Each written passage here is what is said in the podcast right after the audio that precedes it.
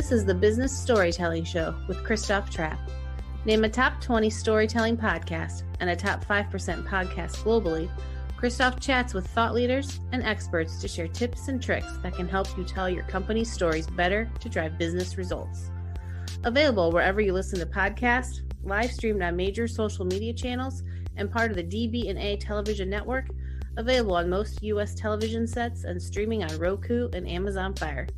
Here's Christoph with today's episode. Let's go. Hey, hey, hey, let's go, business storytellers. How's everyone doing? We want to talk about web stories today, how to create them, what are they, why should you consider using them? Just published an article, christophtrappe.com forward slash web hyphen stories. If you want to read along and check it out there, you can. If you are listening to this on christophtrappe.com, welcome. Appreciate you as well. All right. What are web stories? How to create them? Let's get started. Web stories can now be created and published on websites. And this is why we care. They show up in search results. Amazing. So it's probably a good time to discuss what web stories are and how to create them. Let's dive in. All right. What are web stories? Web stories are very similar in format to Instagram stories. So you probably have seen Instagram stories before, maybe have run a strategy around Instagram stories. Very, very similar, looks almost identical. The main difference is that web stories are published on a website.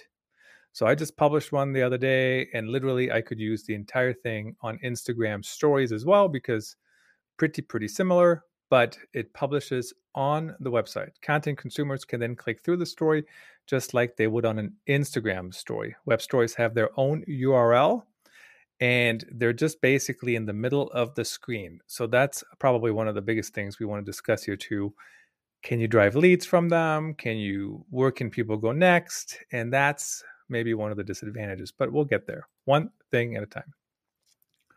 Advantages of web stories. The biggest advantage might be that few brands currently produce them as it's new. So creating valuable ones can help other brands that do use them rank for specific terms in Google search with their story. So, something to keep in mind early on, the early adapters, adopters sometimes can win some of these games of ranking, of reaching audiences. So, right now might be the time to give it a try. They also give us another opportunity to repurpose content differently. I'm always a big fan of doing that. So, if I have an article, I can reuse that content as a web story for example that could be through quotes you know people quoted on a podcast you know some of your experts something like that or informational graphics that just share the content differently right so instead of saying you have to do x y and z to achieve um, z z or whatever x y z to achieve a um, you can have a graphic making that a very visual story so that is indeed an option. Any content that helps a site rank can help the site overall. Let me explain that. If a web story ranks for something and helps get people to the site, whether they can convert, whether they can click on anything, I know we all want that, but that's not necessarily a negative that they can't. So if you're ranking with a bunch of web stories, it will help your product pages go up. I'm pretty sure Andy Crestodina was the first one who publicly explained this very well over on the Orbit Media blog, but that is an advantage. I know some people think that's too wishy washy, but it is true. One player lifts up the whole team. Think of it that way. One player lifts up the whole team. So if these content assets show up high in search, that can also help the site as a whole rank higher in search for other types of searches. That actually includes navigational search. And um, Jason Barnard, who's going to be on the podcast here soon, he wrote the book on branded SERPs. So this is um, also helpful, something to think about. Disadvantages of web stories. Yes, there are some. I'm not just a fanboy of anything new. I'm not just chasing the latest um, content squirrel here. So there are disadvantages. Perhaps the biggest disadvantage right now is that there's no next step on Instagram for the consumer, of course. on Instagram stories, there's always another story to swipe to. On swipe to on TikTok, same thing, right? You can watch 30 second TikToks for eight hours if you wanted to, or or you know, Instagram stories. There's always something else. That's not the case currently for the web, web version. Once you get to the end of the story, there's no new content. It just starts repeating the same content you just looked at. And at some point, who cares? So I actually added a link to more content on the last slide of my first web story, but there's no way for people to actually click that link. So unless they pause the web story, type it in manually, they're not going to go to it. So they're probably not likely to do that. But that's probably the biggest disadvantage I see. There's also a little bit of a workflow um, concern to think about because somebody has to create them. How do you fit it into your current workflow? How does it fit with your current priorities? So, for example, if your design team is creating content already for other things that already have a proven ROI and that everybody's bought into, sometimes it can be hard to get on the the schedule. So um, something to consider. But we'll talk about that here a little bit more in detail on what other things you can do as well.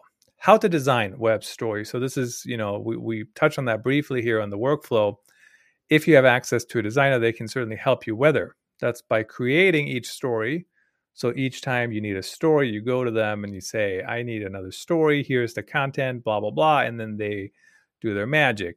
Um, or they could develop a template for you as the content creator. And then you can actually update the story every um, you know you can you can create your own story basically and just use a template that they send you that's branded that has the right colors the right fonts you know however that might look um, please don't ask me about what uh, what tool you should use. It depends on what what tools you currently use. Uh, but I don't really use Photoshop. I'm not a designer, right? I use Canva, and uh, maybe they can create a Canva template for you. If you use Canva, if you use Adobe Spark, maybe they can create something for you in there. I mean, there's a you know a number of different versions, options, tools out there. So I, as I mentioned, I used Canva and then I'd simply used the Instagram post template for my first try when it comes to web stories here. Um, worked pretty well. And uh, same same content. You can use this model for new content certainly, but you might also try considering going back to existing content um, and adding this content type to see if you can drive content performance that way especially if you have an article that's kind of you know middle of the road when it comes to search and content performance you know maybe that's a way to kind of get your site to rank higher. I haven't tried that how that works together. Um, i assume there's no duplicate content issue. If you have a quote in an article and a website a web story uh, but certainly it's something to test and check out. Implementation on your website. This is always an interesting topic. Some of you, you know who you are. Unfortunately, you know you make things too difficult. Not everything has to be a dev project. Seriously. Make it simple. The implementation depends on your CMS, however. So if you're on um, Acquia or Sitecore or whatever, um, you know, you probably need to have some work that needs to be done, or maybe Sitecore already has a functionality available. I don't know, but um, I don't use those CMSs. But you know, whatever you use, um, think about that and see how you can implement them. I use WordPress, um, as many many people do nowadays, and WordPress offers an easy to use web stories plugin. I, I literally just emailed my um, developer. Um, as the content creator, I don't have access to install plugins. That's a security feature. So I don't install something that is known to be malicious. So they do it. And, and he did it in like a couple minutes. I mean, I had it way before I actually need it. You know, I emailed him and it's like, oh, it's done. And, you know, not a big deal. So it's still pretty simple, even though there is an extra approval step in there. And, and that's really for, for my protection too. So I don't download something that crashes the site. Um, once, if you do use WordPress and once you download that plugin, uh, you can access it directly from your dashboard under Stories. Typically, if you're on a desktop um, browser, it's on the left side under Stories, has its own tab. From there, you can access previously created ones, explore templates, and start new ones. Click Add New to start a new web story. Pretty simple. Um, there are templates. I did not use a template. I just used white background and then created that. Um, so there's certainly opportunities there for you to play around with that as well. From there, you can add images, text, and video to each slide, similar, as I've said, like 99 times, to Instagram stories. Once published, each story actually gets its own URL on your website. Uh, so that's the standalone thing that hopefully will rank in search at some point. Uh, but you also can embed them in posts. So that's directly when you're in the editor, uh, you just click on web stories, and from right there, you can insert them, and then they're embedded like a YouTube video, for example, or something like that. So, quick conclusion here are web stories worth trying? I definitely would say yes. They take some extra work, but you can also use the content on Instagram directly, right? You just take the images and put them in your story. In addition, you can um, use the graphics as a, um, you can download the graphics as a video file. Um, pretty simple in um, in Canva. Uh, not sure how that works on other platforms, but you can just basically create a video file and use that on virtually all other social media networks. I mean, TikTok, you upload it, LinkedIn, you can now schedule through Buffer even with video, so that's helpful. Twitter, um, and you know, you can use them as standalone posts there. So definitely worth trying, in my opinion. Check it out. Web stories are the latest thing. Worth trying if you can fit it in with your content strategy. And you know, in our quest to connect with audiences and stay relevant and and reach people where they want to be reached. Good luck. I'm Christoph Trappe.